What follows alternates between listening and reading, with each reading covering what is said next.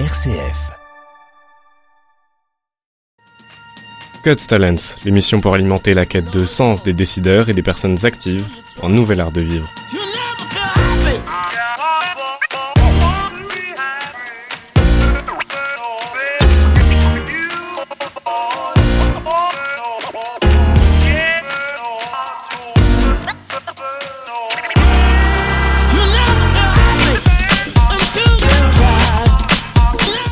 Bonjour à tous et bienvenue sur 1RCF dans l'émission God's Talent. C'est Bernice Delafaye au micro aujourd'hui et j'ai le grand plaisir et honneur d'avoir devant moi Sébastien Defaux. Bonjour Sébastien. Bonjour Bérénice. Alors Sébastien, vous êtes auteur, conférencier et entrepreneur social. Beaucoup vous connaissent euh, grâce à votre marche de milliers de kilomètres que vous avez fait jusque Jérusalem en 2005. C'est un pèlerinage que vous avez relaté dans un livre et quelques années après, en 2018, vous avez fait un pèlerinage urbain, cette fois-ci dans Bruxelles. Et durant un mois, vous êtes parti sans rentrer chez vous le soir, sans rien planifier. Vous en avez écrit un livre également qui s'appelle Partir chez soi, ou comment, en changeant son regard, réinvestir son quotidien sans changer de vie. Alors Sébastien, vous êtes évidemment plus que ces deux aventures qui sont un petit peu extraordinaires. Et d'ailleurs, sur votre site internet, vous mettez vos expériences de marche en premier lieu, euh, avant les expériences professionnelles et les formations, qui en général sont mises en avant dans un CV traditionnel. Alors aujourd'hui, Sébastien, comment est-ce que vous vous présenteriez? Alors, euh, je pense que la question du sens m'a toujours euh, habité. Je crois que je continuerai toujours à être un pèlerin, euh, cette fois-ci euh, presque sur place, parce que je travaille donc en, milieu hospitalier en tant qu'accompagnateur spirituel. Mhm. Et, et, voilà, je, je, je, crois que cette, cette recherche, cette quête de sens, fait de moi, euh, ben voilà, quelqu'un en mouvement, qui reste en mouvement. Et euh, bon, là actuellement, ce sont plus des milliers de kilomètres que je parcours, mais euh, euh ben voilà, les services des hôpitaux, de notre hôpital, euh, les différents services dans lesquels je vais. Et puis on dit aussi que, ben voilà, que le pour se mettre en mouvement, il faut euh, il faut pas rester avec les deux pieds sur terre. Donc j'espère continuer à rêver un peu, euh, mais euh, mais voilà, je continue à avancer aussi dans cet axe vertical euh, de la tête au cœur parce que je pense que c'est là le plus long pèlerinage qu'on peut parcourir dans la vie d'une personne. Ouais, parce que vous accompagnez aussi des, groupes de personnes hein, euh, ou des individus dans la traversée de leur résistance et vous écrivez pour les guider vers des changements vertueux. Et euh, c'est ce que vous faites en tant qu'accompagnateur spirituel ici à la, clinique Saint-Jean. Euh, mais pour mieux vous connaître, est-ce qu'il y a un événement dans votre enfance, dans votre adolescence, qui peut expliquer ce qui vous a amené vers ces marches, vers ce, cette, ces rêveries ou euh, ces pèlerinages Oui, disons que euh, quand j'étais adolescent, j'étais très fort attiré par, euh, par les sports extrêmes. Euh, et je pense que ces sports extrêmes, euh, quelque part, euh, enfin, faisaient office de, de rite de passage, mm-hmm qui sédulcore peut-être un peu dans, dans, dans nos vies euh, contemporaines. Euh, et donc effectivement, en me frottant à des, enfin presque à la mort dans des disciplines euh, extrêmes, ça m'a mm -hmm. permis quelque part de, de, de, de, mieux me, de mieux me situer. Et voilà, c'est aussi, voilà, je pense que c'est vraiment cette recherche de de, de la voie médiane en se confrontant euh, à l'extrême euh, qui a forgé la personne que je suis, euh, que je suis maintenant. C'est-à-dire une personne qui continue à chercher. Oui, tout à fait. Et donc pour vous, partir en pèlerinage durant, pour votre marche, par exemple, vers Jérusalem, c'est euh, une manière extrême de, de chercher à l'intérieur de vous euh, pourquoi vous êtes là, quel sens donner à ma vie, etc. C'était Oui, mais c'est à, à, la mesure de mes, peut-être de mes ou de nos euh, extrêmes résistances, réticences à la perméabilité à la grâce. Euh, c'est une expérience, ben voilà, pour, pour, évoquer cette expérience vers Jérusalem, c'est une ouais. expérience de déconstruction de, de, de résistance, de, de déconditionnement. Euh, ce qui était très marquant dans cette expérience-là que vous, que vous citez, euh, c'était de, rencontrer des personnes qui me mettaient toujours en garde pour le prochain, euh, enfin pour le prochain pays ou la prochaine mhm. frontière. Euh, et donc à chaque fois que je m'approchais d'une frontière, qu'elle soit physique ou symbolique, eh bien on me disait toujours fais attention de l'autre parce que là tu risques de. et donc c'est très intéressant parce que ben voilà, quelque part, on, on, avance dans une dans une horizontalité, on avance dans cette euh, dans la configuration horizontale du paysage, mhm. et au fur et à mesure qu'on avance dans cette horizontalité, il y a aussi une verticalité qui est traversée, euh, qui est peut-être encore cet axe le plus le plus complexe parce qu'il traverse euh, presque voilà aussi notre être psychanalytique avec des, des zones d'ombre, des, des, des, zones d'angoisse mhm. euh, qui sont euh, personnifiées dans euh, enfin, sur ces personnes ou ces régions dont on dit attention, on n'y va pas parce que c'est dangereux, etc., etc.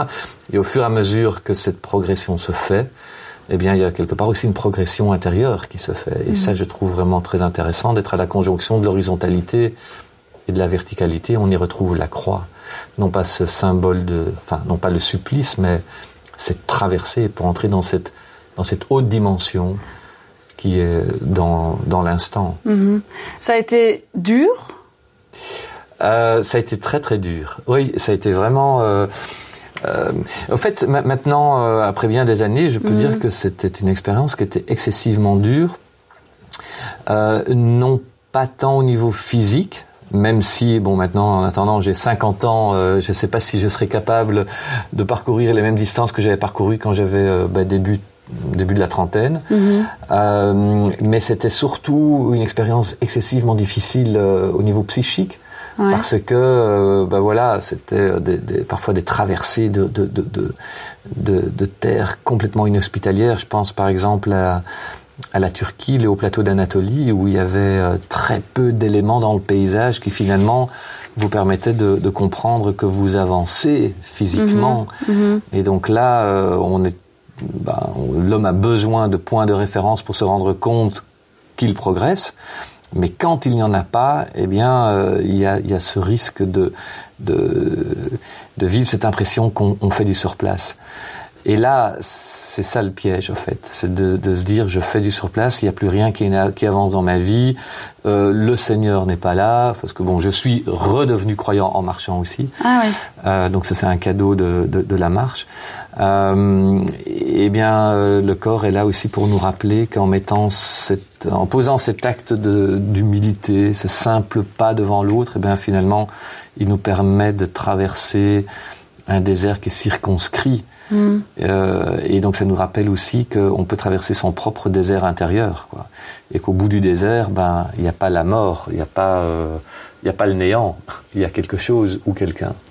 Je pense que vous avez fait le parallèle. Euh, J'ai écouté une interview de vous euh, pour préparer ici l'entretien. Vous faites le parallèle entre le désert d'Anatolie et votre pèlerinage entre guillemets urbain ici à Bruxelles. Oui, tout à fait.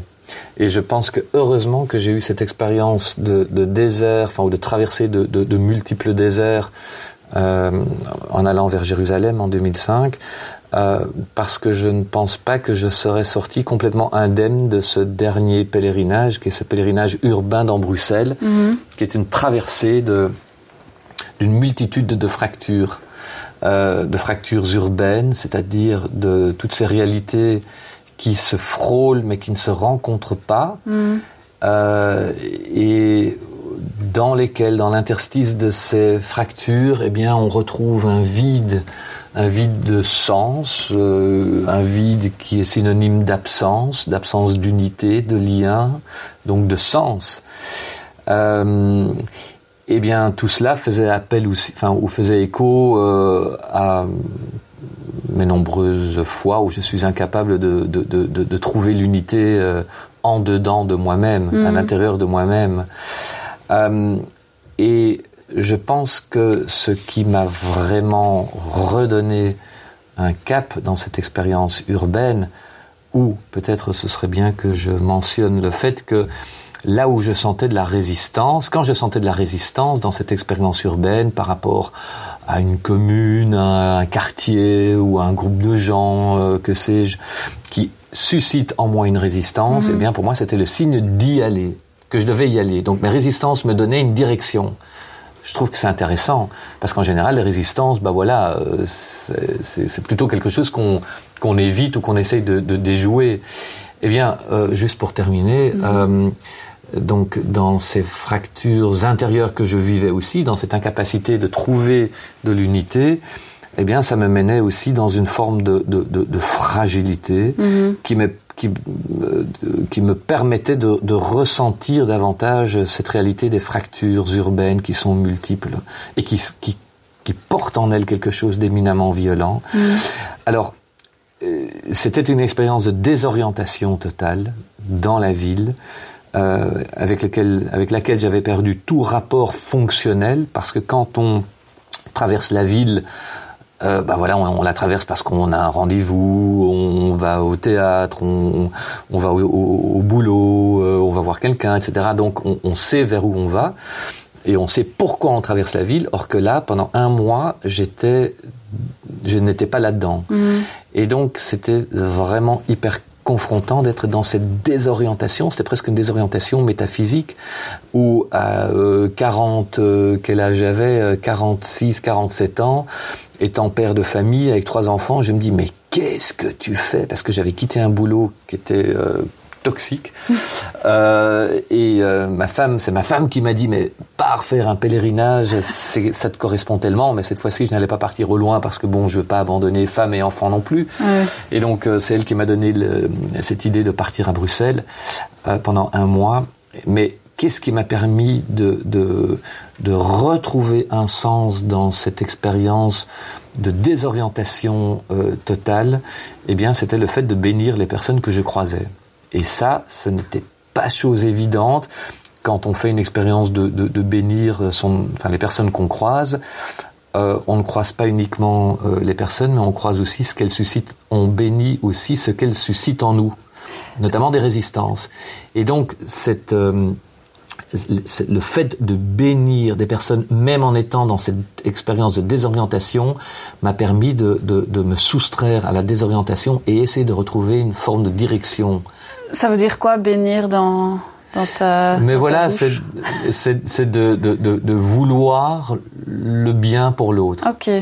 Voilà, mais bon, ça se faisait pas d'une façon euh, ostentatoire. Hein. Je n'étais pas en train de dévisager les personnes que je bénissais, parce que là, je pense que parfois ça se serait mal passé pour moi, parce que sans doute qu'on allait, euh, voilà, voilà, pas comprendre ou. Euh, mais voilà, c'est juste prendre note de la présence de l'autre et de peut-être de, de, se laisser imprégner de, de, de ce qu'elle suscite en nous mm. et d'accueillir ça et de et de renvoyer quelque chose de éminemment positif.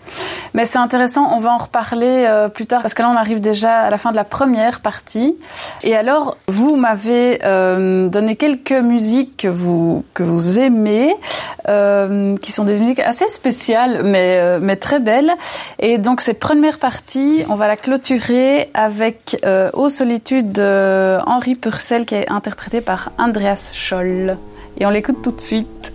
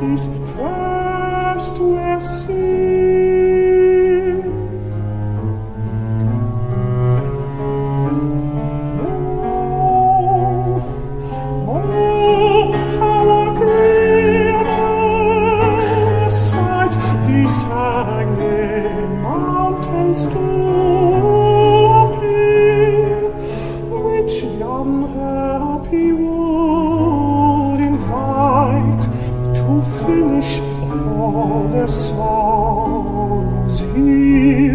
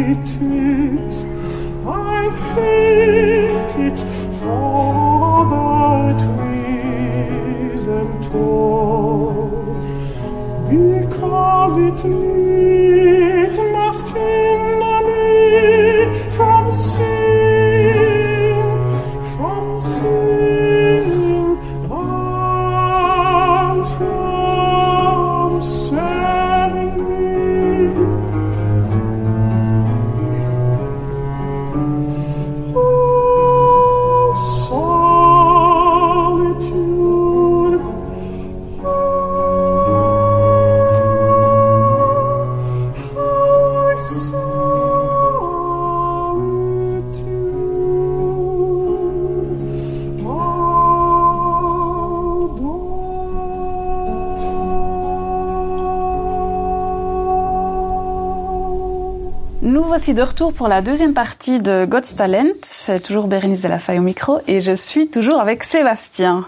Ça va Sébastien? Je vais bien jusqu'à présent, merci. Euh, Cette deuxième partie, Sébastien, ça parle de vos sources d'inspiration.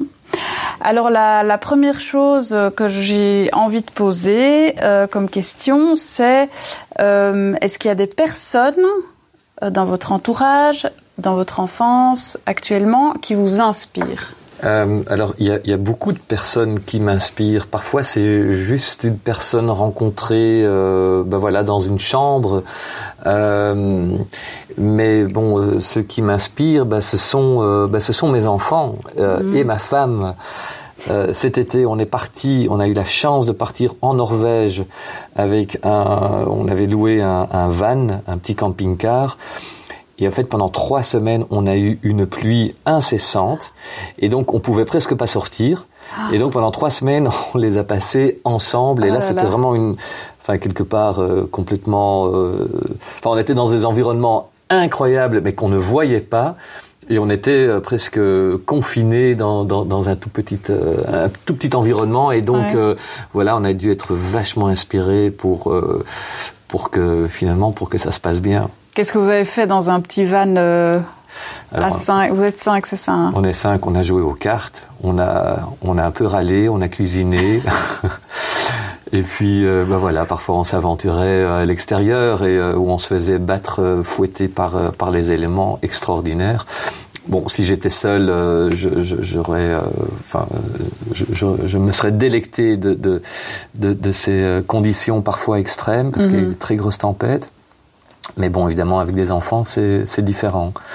Euh, voilà. Et donc, euh, il n'y a pas, il y a pas eu des, des, des, des, grands, euh, comment dire, il n'y a pas eu des grands éclats ou des, des, des grandes choses qui se sont passées. Mais voilà, on essayait de voir comment, euh, malgré le fait qu'on soit vraiment confinés les uns sur les autres, comment est-ce qu'on peut quand même, euh, enfin, faire en sorte que ça se passe bien. Et je pense à votre épouse qui est sans doute une source d'inspir- d'inspiration aussi parce qu'elle vous laisse, elle vous a laissé partir durant ce mois à Bruxelles, etc. Ça doit pas être simple. Enfin, j'entends que c'était un peu son idée, Oui. Euh, mais c'est quelque chose. Voilà, il faut, euh, il faut le. Oui, oui, euh, absolument. Et en fait, ce qui est assez intéressant, c'est que, ben voilà, comme je l'ai évoqué plus tôt, moi je suis, je suis chrétien euh, et euh, mon épouse, ben, elle, n'est, elle, elle ne se définit pas en tant que chrétienne. Euh, donc il y a une vraie, un vrai dialogue continu qui, qui se fait et ça, je trouve vraiment très intéressant parce que euh, euh, voilà, elle, elle m'accueille tel que je suis, euh, tout comme je l'accueille telle qu'elle est, euh, sans vouloir imposer ou convertir ou, ou- ou que sais-je. Euh, et ce qui est génial, c'est qu'en fait, euh, donc il y a une vraie bienveillance qui est là. Et elle, quand elle voit que ça va un peu moins bien, euh, ben voilà, elle me dit mais est-ce que tu n'irais pas à ta petite messe par exemple? Euh, Parce que voilà, ça c'est ça c'est un- une, une ponctuation dans dans ma vie euh, dans mon quotidien. Euh, et donc voilà, je trouve que ce dialogue euh, est très inspirant aussi, et je trouve que surtout aussi, ce qui est très inspirant, mais ce qui est très difficile, c'est la qualité du lien qu'on peut entretenir avec des personnes qui, euh, avec lesquelles on partage euh, notre vie, mais aussi des personnes qu'on croise euh, presque d'une façon aléatoire. Voilà, je pense que la qualité, veiller à la qualité du lien, c'est un vrai vecteur d'inspiration. Et Dieu sait à quel point on en a besoin. C'est ce que ce que vous avez découvert aussi durant vos, vos, pèlerinages. Je- pense euh, à Bruxelles au pèlerina- pèlerinage urbain où euh, on est hyper entouré, mais il n'y a pas vraiment de lien quoi entre les gens. Est-ce que c'est quelque chose qui qui a été mis en, erg- en exergue euh, à ce moment-là? Et est-ce que vous pensiez que c'était aussi fort euh, ce manque de lien euh? Alors, euh, merci pour la question parce que effectivement, je ne pensais pas que ça, ça allait être l'absence de lien ou la- le, le lien qui se crée pouvait être une telle source euh, d'inspiration ou de manque d'inspiration. Euh, ce qui était très curieux avec cette expérience urbaine, c'est que je ne savais pas. Imaginez-vous, vous partez, vous fermez la porte derrière vous pendant un mois, vous partez dans votre ville. La première question qui se pose, mais au fait, je vais à gauche ou à droite Oui. Euh, Donc euh, voilà, c'est complètement, euh, enfin, c'est ubuesque quoi. C'est un peu absurde. c'est un peu absurde, mais j'assume complètement. J'assume complètement, quoi. Euh, et, euh, et en fait, dans cette absurdité, cette absurdité a mis à nu, ben voilà, des conditionnements, quoi. Euh, et donc, je veux pas dire que j'étais à la recherche à tout prix de liens. Je pense pas. Faut pas en faire une obsession, évidemment. Mais ne fût-ce qu'en prenant le métro, par exemple, parce que parfois je prenais aussi un métro, parce que la STIB m'avait Vous offert. pas le euh, temps ou quoi euh euh, non, mais la STIB m'avait offert, euh, pour l'occasion, m'avait offert un abonnement d'un mois. Ah oui. Euh, parce que voilà, il trouvait ça, il voulait me soutenir d'une façon ou d'une autre. Et puis, bah voilà, je, je, je ne suis pas un ayatollah de la marche non plus, donc euh, je prenais parfois un autre moyen de transport. Et alors, je, je me suis mis à, à bénir les personnes en, dans le métro. Et en fait, je me suis rendu compte à quel point c'est, c'est vraiment. Euh, je sais pas, il y a quelque chose qui se passe, quoi. Euh, je me souviens, euh, j'étais en train de, mais une fois de plus, sans dévisager, hein, euh, surtout pas d'une façon très discrète, parce que bon, euh, ça peut être euh, vraiment perturbant si quelqu'un vous, vous dévisage comme ça, surtout pas. Je, c'est pas le but. Mais je me souviens que des, des choses se passaient peut-être euh, voilà très subtile. Euh, il y avait, je me souviens que dans, j'étais dans une rame de métro, il y a une, une femme musulmane qui qui, qui rentre, qui, bon qui, qui est voilée et euh, bon voilà, c'est pas vraiment euh, le type de personne avec qui on entretient un regard, on se fait des sourires ou enfin voilà. On, et puis cette, cette, cette personne m'a, enfin on, on s'est croisé du regard et il y a eu un vrai, un sourire franc, vraiment une, une c'est comme si on se reconnaissait dans notre part d'humanité. Eh bien ça, ça, ça, voilà, ça m'a, ça a nourri ma journée.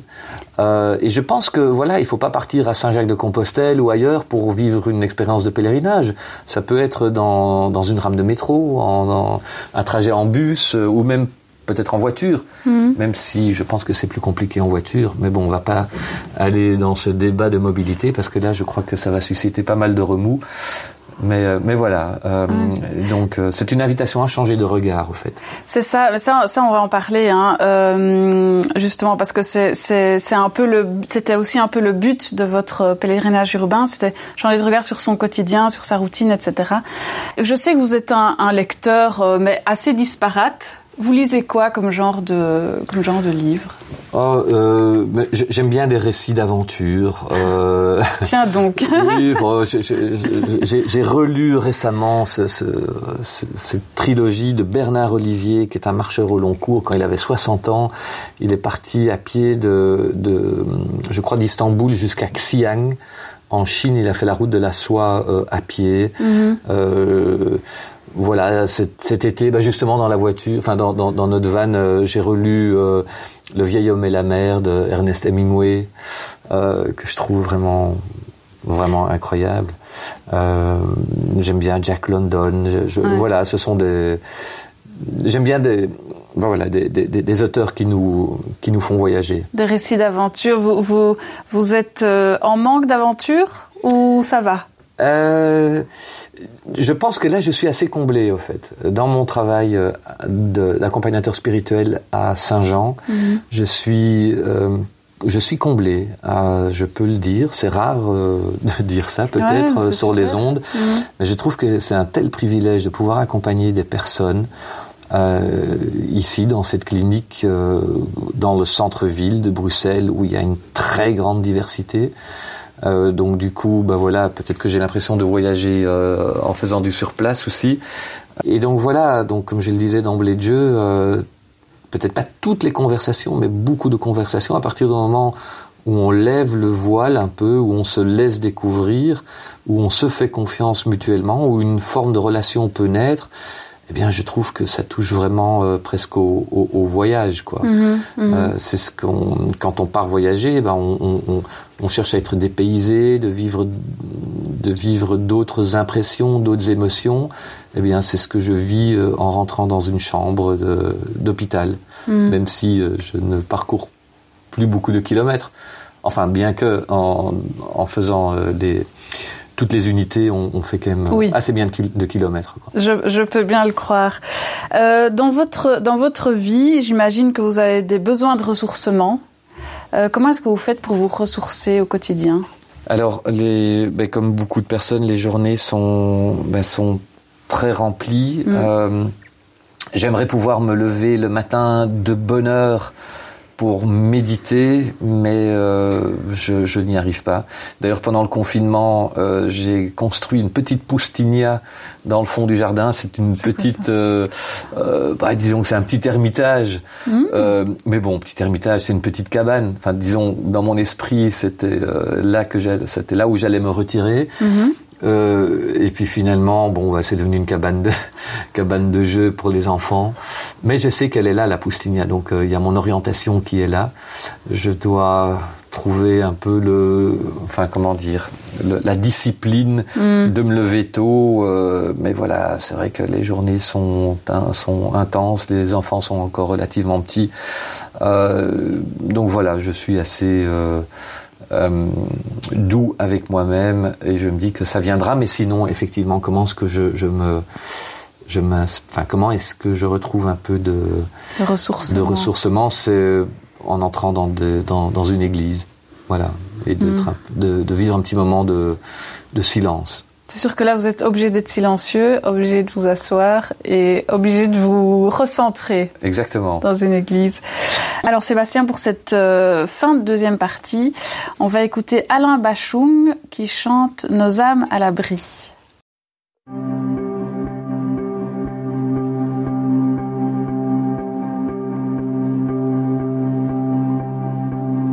Marcher tout l'hiver dans la poudreuse jusqu'à la maison fleurie.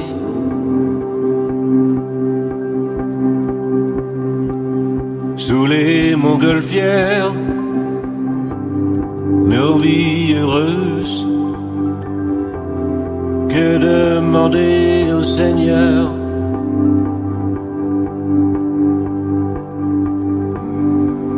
On a fait de nos mains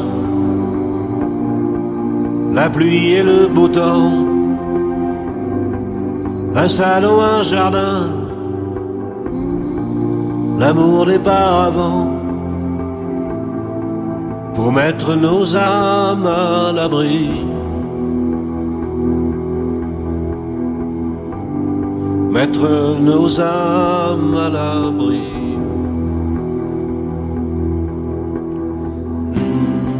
Des vues imprenables tomber du ciel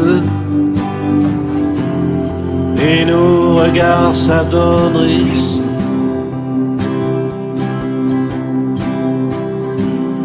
Le temps d'une escale, goûter au miel d'un tout nouveau précipice.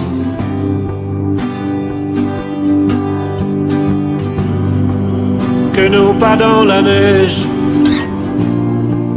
nous redonnent la grâce, l'illusion d'un cortège, le parfum à la glace, de mettre nos âmes à l'abri.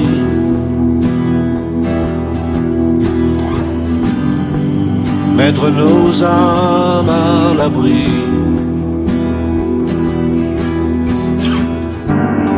Ad vitam aeternam, aeternam,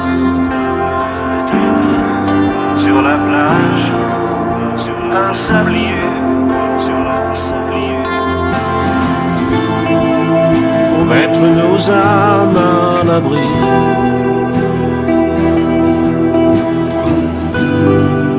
Mettre nos âmes à l'abri.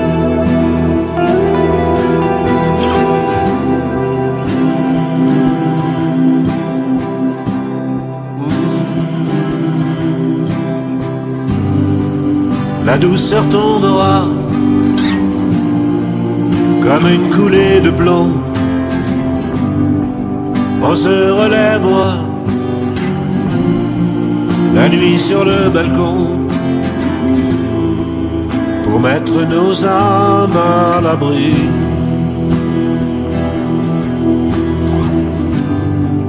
Mettre nos âmes à l'abri.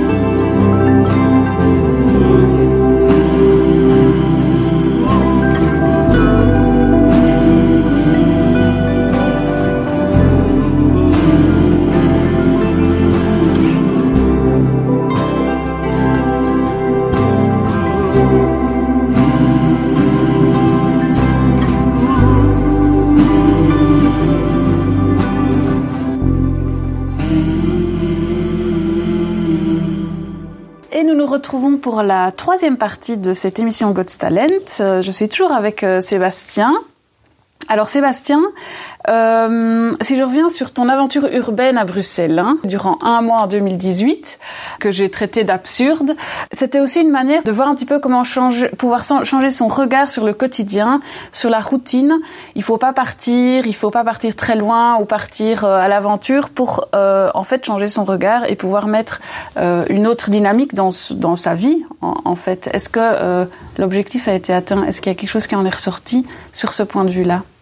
Oui, je pense que oui.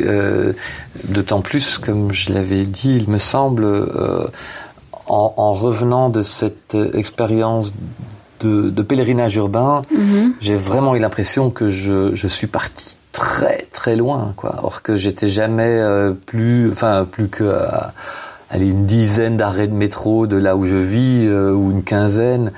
Euh, parfois, j'étais juste, enfin, j'ai même passé une nuit dans un parc à 400 mètres euh, en vol d'oiseau de, de là où on vit. Ah ouais.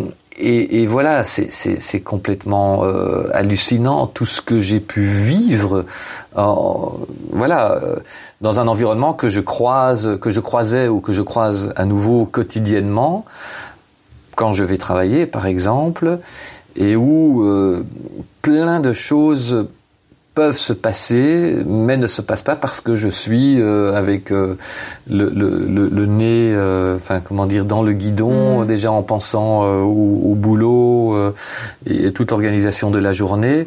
Et donc finalement, je, je je, je, je suis dans un environnement, mais je, je n'ai aucun rapport à cet environnement. Et c'est Henri Thoreau, euh, un auteur américain romantique, qui disait à quoi bon partir dans les, les- les bois si c'est pour évoquer ce qui se passe en ville? Et, euh, et de fait, euh, c'est vraiment une invitation à ce changement de regard. Ben voilà, c'est un exercice de chaque instant, c'est d'essayer de, de, de prendre davantage conscience de ce qui est dans l'instant. Et c'est presque une expérience spirituelle parce que la grâce, je pense qu'elle nous touche dans l'instant. Euh, encore faut-il être conscient, de, essayer d'être conscient de cet instant. Si on parle concrètement euh, à une personne qui est en manque de sens, qui est un peu dans la routine, qui s'ennuie un peu, euh, Mhm. est-ce que vous avez un conseil à donner à cette personne justement pour juste en changeant son regard, peut-être changer un peu sa dynamique, quoi? Mhm.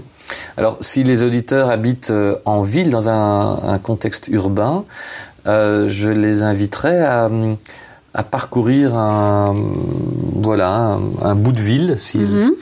si, si ces personnes peuvent, peuvent marcher ou si c'est pas possible, pourquoi pas en, en bus ou en tram, en transport en commun, et de- de- de- d'essayer cet exercice de, de, de, de, de bénir les gens en fait. Mais bon, une fois de plus, en étant discret, hein, euh, c'est pas le but donc de divisager les personnes, mais de vraiment de, de prendre conscience de la présence de cette personne, quelle qu'elle soit, d'où qu'elle vienne, d'accueillir ce qu'elle euh, suscite en nous.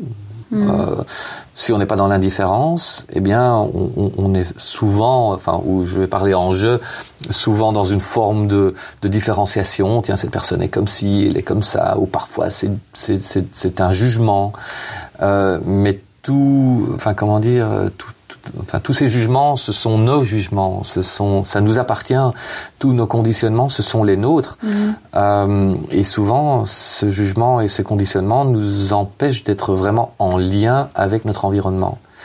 Euh, et donc, pouvoir bénir des personnes qui croisent notre chemin dans un contexte urbain, eh bien, c'est un, un prétexte, hein, c'est une, une occasion de déconstruire nos résistances à notre environnement et de déconstruire notre euh, résistance, je dirais presque à la grâce, quoi, ou d'augmenter notre perméabilité à la grâce, je pense. Ça, ça reste très, euh, j'allais dire, ça reste très passif.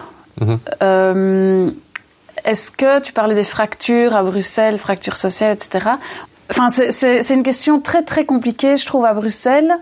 Euh, c'est multiculturel, etc. Mais en, en réalité, il y a quand même beaucoup de différenciation et Mhm. les gens se mélangent pas spécialement entre cultures. Oui, oui, on peut noter des, des formes de repli identitaire, euh, ça c'est clair. Hein. Euh, je suis pas ici pour, euh, voilà, pour gommer ça, quoi, cette réalité-là. euh, et je, je pense qu'elle est de plus en plus présente.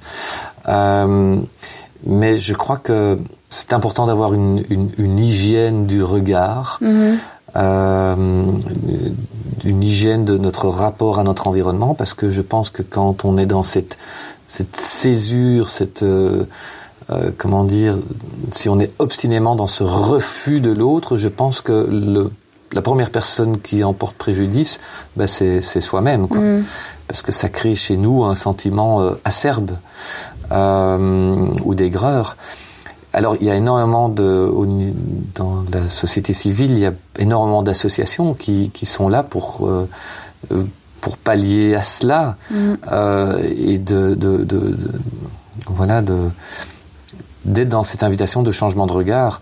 Par exemple, il y a une belle association à Molenbeek qui s'appelle le Foyer de, de Foyer.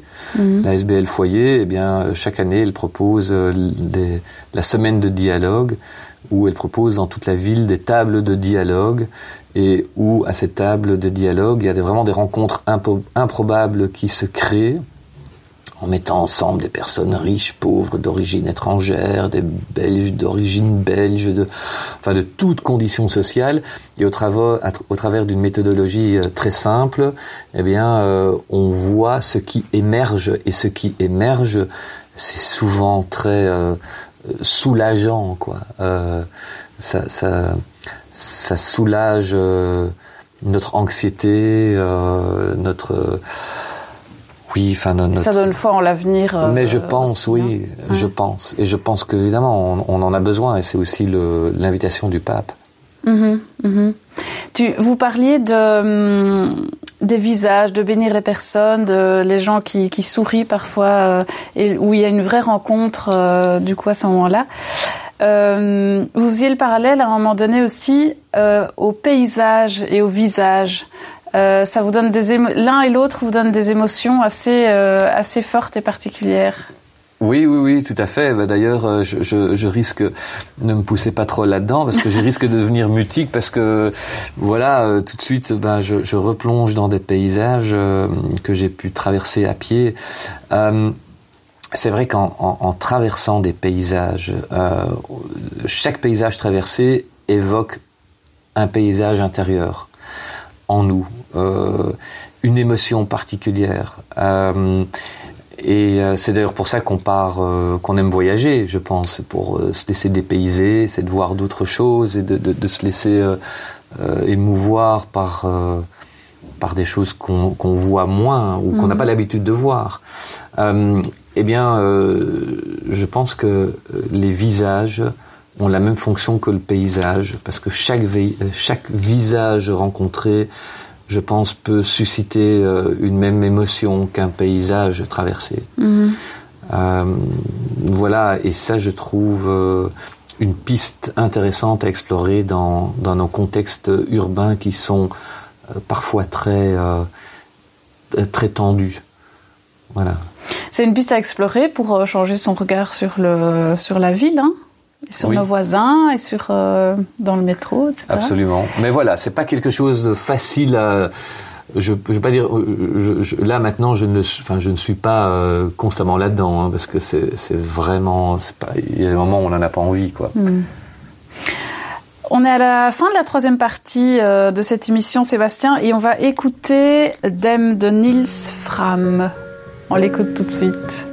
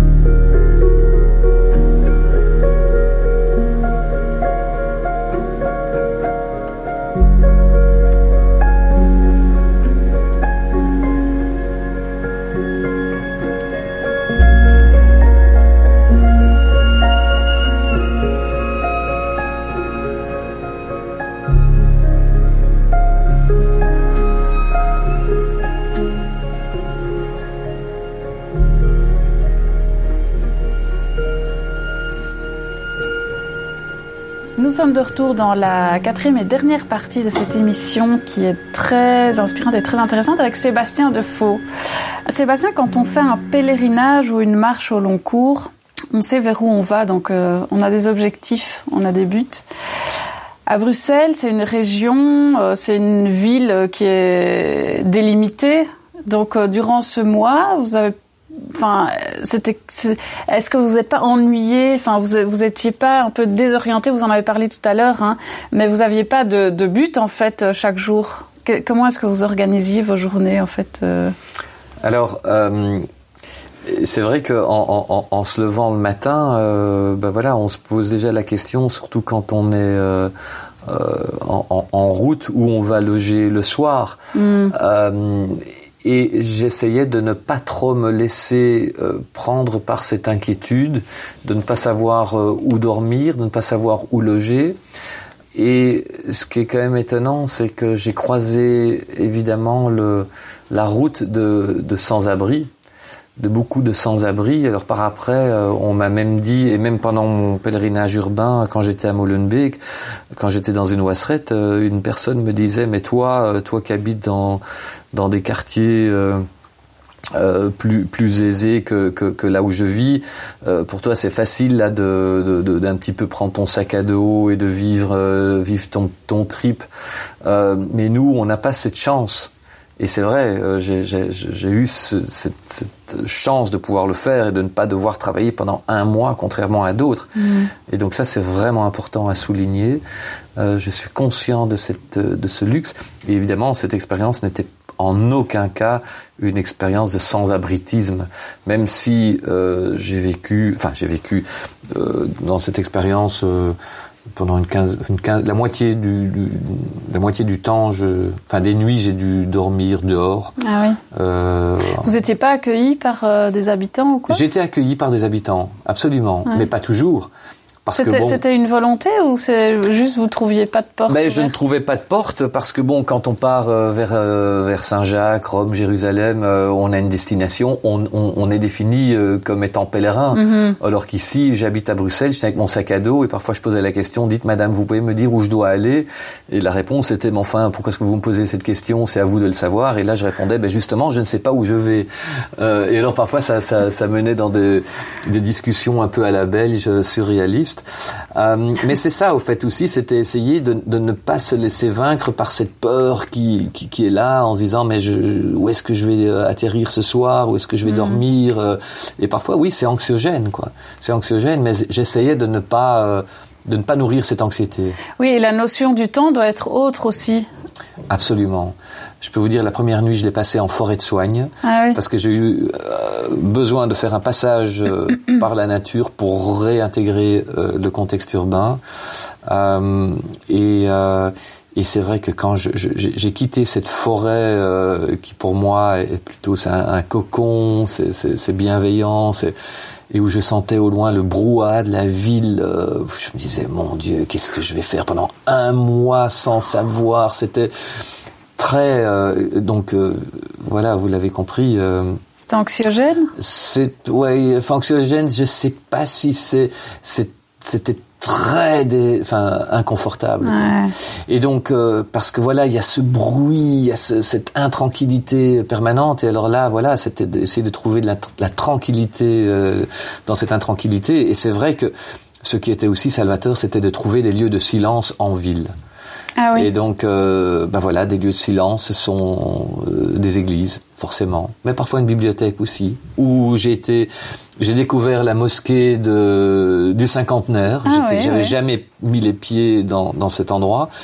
Et voilà, on, on peut y aller. C'est c'est particulier de- de- de- d'aller dans cet environnement qu'on voit peut-être quotidiennement quand on, on, on habite le, le, le, le- coin. Mhm. Mais donc, comme mm, moi, un des, un- comment dire, une des, un des objectifs dans cette expérience urbaine, c'était de d'aller là où je n'allais jamais. Et donc, euh, eh bien, du coup, ben voilà, je suis entré dans des dans des mosquées. Et ça m'a permis de rencontrer des personnes qui vivent leur réalité. Euh, voilà. Alors depuis 2018, euh, qu'est-ce qu'il en est ressorti? Qu'est-ce que concrètement euh, il en est ressorti de cette aventure urbaine pour vous? Euh, voilà, ce qui en est ressorti, c'est cette, euh, voilà, comme vous l'aviez vous-même déjà évoqué, euh, c'est cette importance de, enfin, que le lien est un, un vecteur de sens. Euh, ça, c'est vraiment euh, primordial et je pense qu'on peut vraiment être un acteur dans le monde pour amener, contribuer à, à ramener un peu de sens dans le non-sens de, voilà, de, de de ce qu'on voit quoi dans, dans les médias, de ce qu'on lit, euh, de tout ce qui se passe de, de hyper anxiogène quoi à tout niveau. Euh, et je pense que là vraiment on a on a une responsabilité. C'est on, on peut devenir des acteurs quoi. Euh, en, en changeant de regard. Et même, euh, on ne doit pas être un super sportif pour ça. hein. Euh, ça se passe euh, quelque part entre la tête et le cœur. Justement, j'allais terminer euh, cette émission en disant, euh, vous avez, vous, je crois qu'il y a un moine euh, sur votre chemin qui vous a dit à un moment, le chemin le plus long est celui de la tête vers le cœur. C'est Ah oui, juste exactement. Ben ça, c'est devenu euh, une de mes maximes. Quoi. Mm. Il y en a encore une autre, si je peux. Ouais, euh, c'est un, un passage du, du psautier. C'est mon âme attend plus sûrement le veilleur qu'un veilleur n'attend l'aurore. Voilà, je trouve que c'est très beau.